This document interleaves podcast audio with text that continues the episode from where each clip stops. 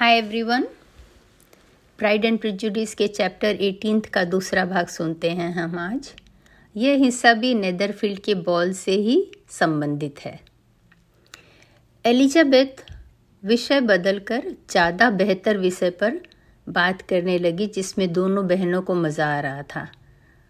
आपको याद होगा, अभी वो विक्रम के बारे में जेन से पूछ रही थी, लेकिन अब उसने विषय बदल दिया। और अब दोनों विचार, बहनों के विचार एक जैसे थे इस विषय पर। एलिजाबेथ ने बहुत आनंद से जेन की खुशी भरी छोटी सी आशा के बारे में सुना, जो जेन बिंगले के बारे में बना रही थी। और एलिजाबेथ के सामर्थ्य में जितना था, उतना उसने जेन के विश्वास को मजबूती दी।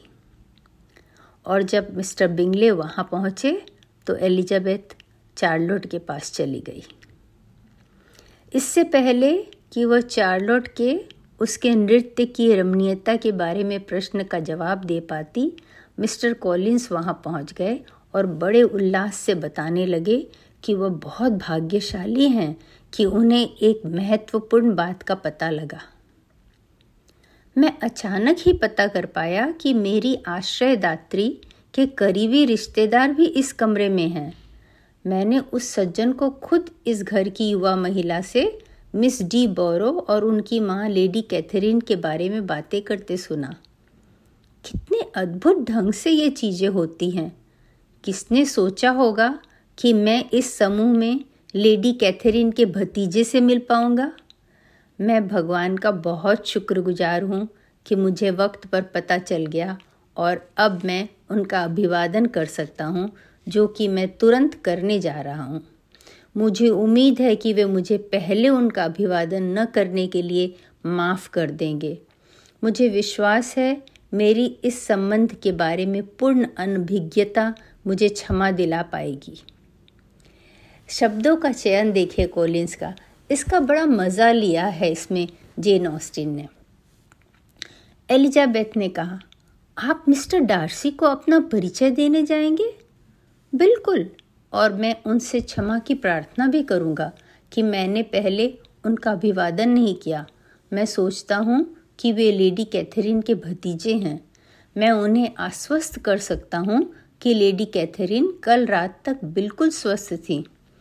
एलिजाबेथ ने कोल, कोलिंस को रोकने की बहुत कोशिश की। उसने विश्वास दिलाना चाहा कि मिस्टर डार्सी को अगर वे बिना परिचय के संबोधित करेंगे तो मिस्टर डार्सी इसे धृष्टता समझेंगे, बल्कि कि इसे उनकी आंटी के इज़्ज़त में इजाफा हो। इसलिए आपको उनसे मिलना नहीं चाहिए। वैसे भी मिस्टर डार्सी आपसे ज़्यादा महत्वपूर्ण व्यक्ति हैं, इसीलिए परिचय उनकी ओर से होना चाहिए। मिस्टर कोलिंस उसकी बातों को यूँ सुन रहे थे कि उनका निश्चय अटल है।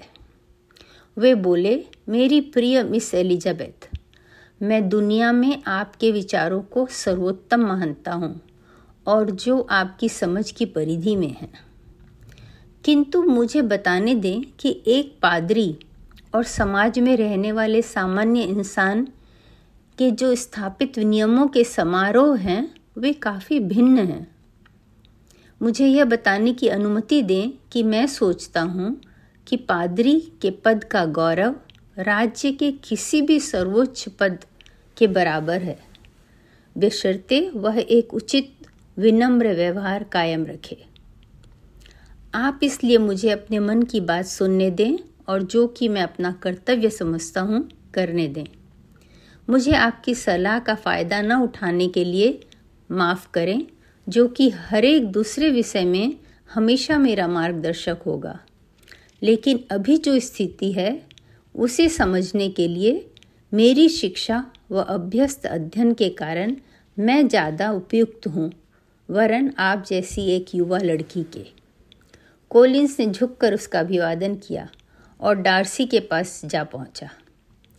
एलिजाबेथ कोलिंस को डार्सी से बातें करते देख रही थी और डार्सी का उसके अभिवादन पर आश्चर्य बहुत स्पष्ट था कोलिंस ने गंभीरता और आदर से झुककर डार्सी का अभिवादन किया और हालाँकि वह कुछ सुन नहीं पा रही थी, उसे कोलिंस के होठों के गतिशीलता में हंसफोर्ड, क्षमा, लेडी कैथरीन डी बोरो जैसे शब्द समझ में आ रहे थे। उसे गुस्सा आ रहा था कि कोलिंस डार्सी जैसे इंसान के सामने अपने आप को अनावृत कर रहा था। उसे डार्स, मिस्टर डार्सी उसे आश्चर्य से देख रहे थे और जब कोलिंस चुप हुए तो मिस्टर डार्सी ने दूरस्थ शिष्टाचार के साथ जवाब दिया। किंतु मिस्टर कोलिंस इससे निरुत्साहित नहीं हुए। पर मिस्टर डार्सी का रूखापन कोलिंस के वार्तालाप की लंबाई के साथ बढ़ता गया और मिस्टर डार्सी कोलिंस के दूसरे लंबे भाषण के बाद उसका संक्षिप्त अभिवादन करते हुए वहाँ से निकल गए। कोलिंस तब एलिजाबेथ के पास पहुँचा और कहने लगा,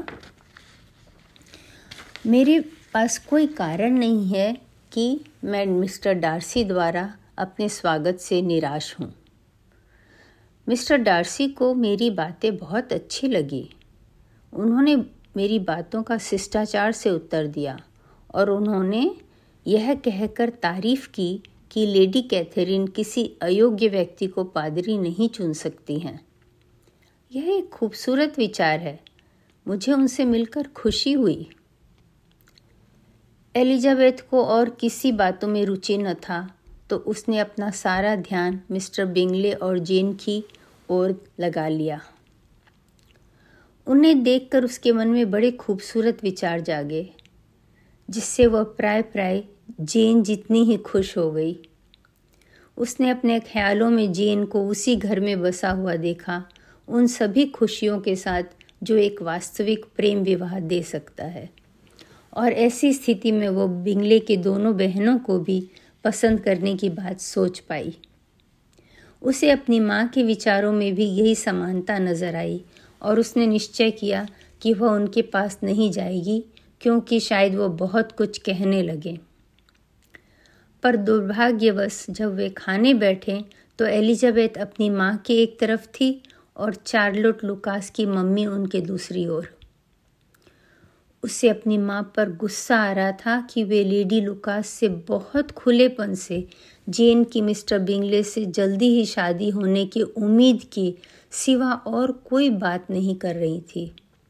यह उनके लिए बहुत ही प्रोत्साहित करने वाला विषय था और मिसेस बेनेट को इस शादी के फ़ायदे गिनाने में थोड़ी भी थकान नहीं लग रही थी। मिस्टर बिंगले का आकर्षक व्यक्तित्व, धन और बस तीन माइल की दूरी में उनका घर, ये वो प्रथम अंक थे जिन पर उन्होंने अपने आप को बधाई दी, मिसेस बेनेट ने। और वे फिर जारी रहते हुए कहने लगी, दोनों बहनें जेन को कितना पसंद करती हैं, और यह भी बहुत तसल्ली देने वाली बात है। इससे यह निश्चित है कि दोनों बहनें उतना ही रिश्ता रखना चाहती हैं जितना कि जेन। और यह उनकी छोटी बेटियों के लिए बहुत आशाजनक होगा, क्योंकि जेन की शादी इतने ऊँचे खानदान में होगी तो वे भी धनी युवकों से मिल सकेंगी। और अंत में, उनकी उम्र में यह इतने खुशी की बात होगी कि वे बिना शादीशुदा पुत्रियों को जेन की जिम्मेवारी में छोड़ सकेंगी। और उन्होंने फिर जोड़ा। और जब उनकी इच्छा न हो किसी से मिलने जाने की तो उन्हें उसकी ज़रूरत नहीं होगी। मिसेस बेनेट को लगा कि ऐसी स्थिति में ऐसा बोलना ठीक रहेगा। किंतु वास्तव में मिसेस बेनेट किसी पार्टी में न जाए, ऐसा होना नामुमकिन था। और अंत में उन्होंने मिसेस लुकास को शुभकामनाएँ दी कि वे भी इतनी भाग्यशाली हों। हालाँकि निसंदेह विजेता के रूप में उन्हें पूरा विश्वास था कि ऐसा होने की कोई आशा नहीं है। व्यर्थ एलिजाबेथ कोशिश करती रही कि वह अपने माँ के शब्दों की रफ्तार को रोके या वे अपनी खुशियों को नीची आवाज़ में वर्णित करें, क्योंकि अपने अकथनीय चिड़चिड़ाहट में एलिजाबेथ सिर्फ़ यही देख पा रही थी कि मिस्टर डार्सी यह सब सुन रहे थे, क्योंकि उनके ठीक सामने वे बैठे थे। उसकी माँ उसे डांटने लगी, मिस्टर डार्सी से मुझे क्या लेना देना है, बताओ, मैं क्यों उनसे डरूं? मुझे विश्वास है कि मुझे ऐसे किसी शिष्टाचार की ज़रूरत नहीं उनके प्रति, कि उन्हें जो अच्छा न लगे वह मैं न बोलूँ। भगवान के लिए माँ धीरे बातें करें। आपको मिस्टर डार्सी को नाराज़ करके क्या मिलेगा? ऐसा करके आप कभी भी स्वयं की सिफारिश उनके मित्र से नहीं कर पाएँगी।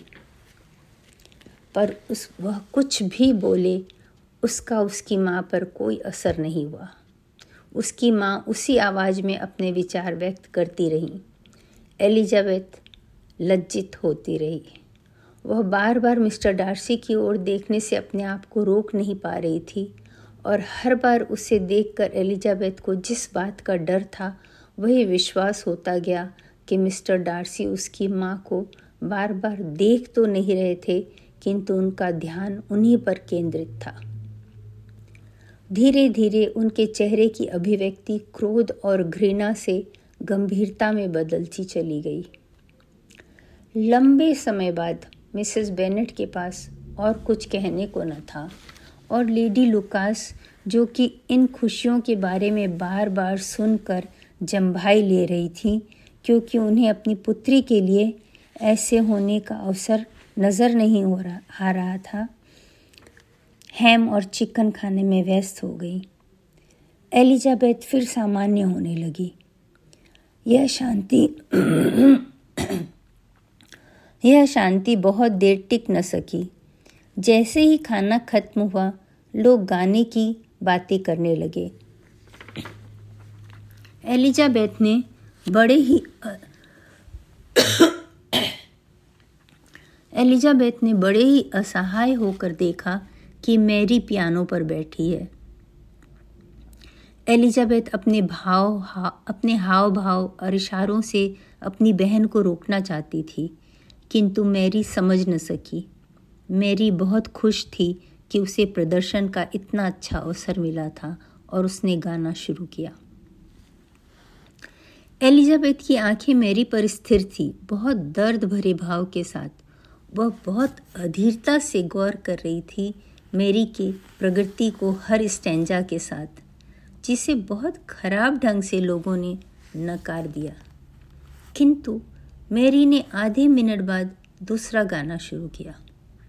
मेरी की आवाज़ कमज़ोर थी और उसके गाने का तरीका काफ़ी कृत्रिम था। एलिजाबेथ को बहुत दुख हो रहा था। उसने जेन की ओर देखा कि वह कैसे बर्दाश्त कर रही है मैरी के गाना को। किंतु जेन बिंगले से बहुत शांति से बात कर रही थी।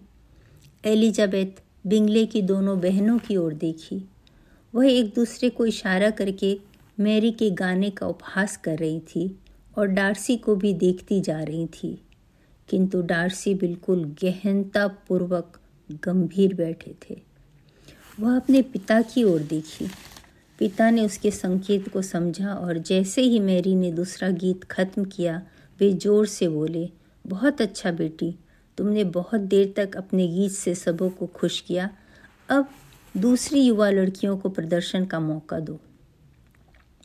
मेरी ने जैसे सुना न हो ऐसा दिखावा किया। किंतु वह अंदर से घबरा गई थी। एलिजाबेथ को उसके लिए दुख हुआ और अपने पिता के बातों से भी, क्योंकि अब दूसरे लोग गाना शुरू करेंगे, जबकि वह घर जाना चाहती थी। मिस्टर कोलिंस ने बोलना शुरू किया, अगर मुझे गाना आता तो मैं ज़रूर सबको बहुत खुशीपूर्वक सुनाकर अनुग्रहित करता। क्योंकि मैं संगीत को एक दोष रहित मनोरंजन मानता हूँ, जो कि पादरी के पेशे से पूर्णतः अनुकूल है। पर मैं यह समझता हूँ कि हम अपना ज़्यादा समय संगीत को नहीं दे सकते, क्योंकि और भी ज़रूरी चीज़ें करनी रहती है। पादरी को एक ऐसा समझौता पत्र बनाना होता है, जो उसके लिए फ़ायदेमंद हो और उसके आश्रयदाताओं को बुरा न लगे। पादरी को खुद अपने उपदेश लिखने पड़ते हैं। और जो वक्त मिलता है, वह पादरी की अन्य कर्तव्यों और अपने घर की देखभाल और सुधार के लिए ज़्यादा नहीं होता है, जिससे कि उसे इतना आरामदायक बनाया जा सके नहीं बनाने के लिए उसे माफ़ नहीं किया जा सकता। मैं इस बात को कम महत्व नहीं देता हूँ कि पादरी बहुत शिष्ट, विनीत और सबके प्रति मित्र बनाने की इच्छा होना उसमें, उस, इच्छा उसमें होना चाहिए, विशेषकर उनके प्रति जो उसके उन्नति में सहायक हो। न ही मैं ऐसे व्यक्ति के बारे में अच्छा सोच सकता हूँ जो आश्रयदाता परिवार के किसी भी सदस्य का आदर अभिवादन करने से चूक जाए और मिस्टर डार्सी का झुककर अभिवादन कर उसने अपना भाषण बंद किया। उसका भाषण इतनी तेज आवाज़ में था कि आधे कमरे के लोग तक उसे सुन पाए। कुछ उसे घूर रहे थे और कुछ मंद मंद मुस्कुरा रहे थे।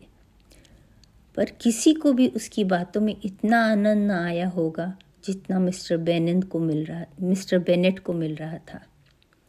जबकि उनकी पत्नी ने मिस्टर कोलिंस के विवेकपूर्ण भाषण की प्रशंसा की और लेडी लुकास को धीरे स्वर में बताया कि वह एक चतुर और अच्छा युवक है। एलिजाबेथ को लग रहा था कि उसके परिवार में एक समझौता हुआ हो कि कौन अपने आप को इस शाम को सबसे ज़्यादा मूर्ख साबित कर सकता है। उनके लिए और कहीं भी इतनी अच्छी तरह अपने हिस्से का प्रदर्शन करना मुश्किल होता या इतनी सफलता भी न मिलती। उसे खुशी थी कि इस प्रदर्शन का कुछ भाग बिंगले के ध्यान से बच गया। किंतु मिस्टर डार्सी और बिंगले की बहनों को उसके परिवार के मज़ाक बनाने का अवसर मिला। उसे समझ नहीं आ रहा था कि दोनों बहनों की बदतमीजी भरी मुस्कुराहट या मिस्टर डार्सी की घृणापूर्ण चुप्पी क्या ज़्यादा असहनीय थी? बाकी की शाम उसे कोई खुशी न दे पाई। मिस्टर पोलिंस उसके बगल में खड़े रहे। हालाँकि उसके साथ, उनके साथ नृत्य करने को उससे वे राज़ी न कर सके, किंतु और किसी के साथ नृत्य करने से भी वंचित कर दिया। उसने कोलिंस को और किसी के साथ खड़े होने का अनुरोध किया।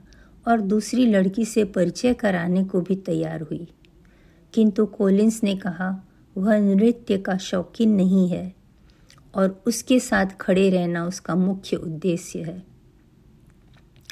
वह इसका विरोध नहीं कर पाई, किंतु वह चार्लोट की बहुत ऋणी थी कि वह बीच बीच में एलिजाबेथ के पास आकर कोलिन से बात कर लेती थी। वह कम से कम मिस्टर डार्सी के दोषपूर्ण दृष्टि से दूर थी।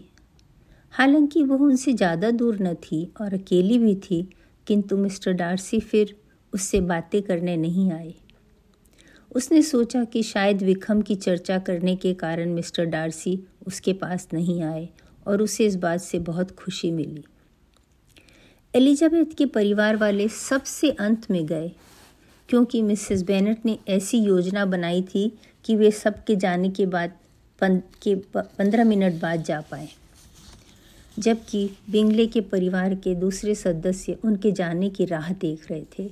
मिसेस हर्स्ट और मिस बिंगले ने उनसे कोई बातें नहीं की सिवा ये कहने को कि वे कितनी थक गई थी।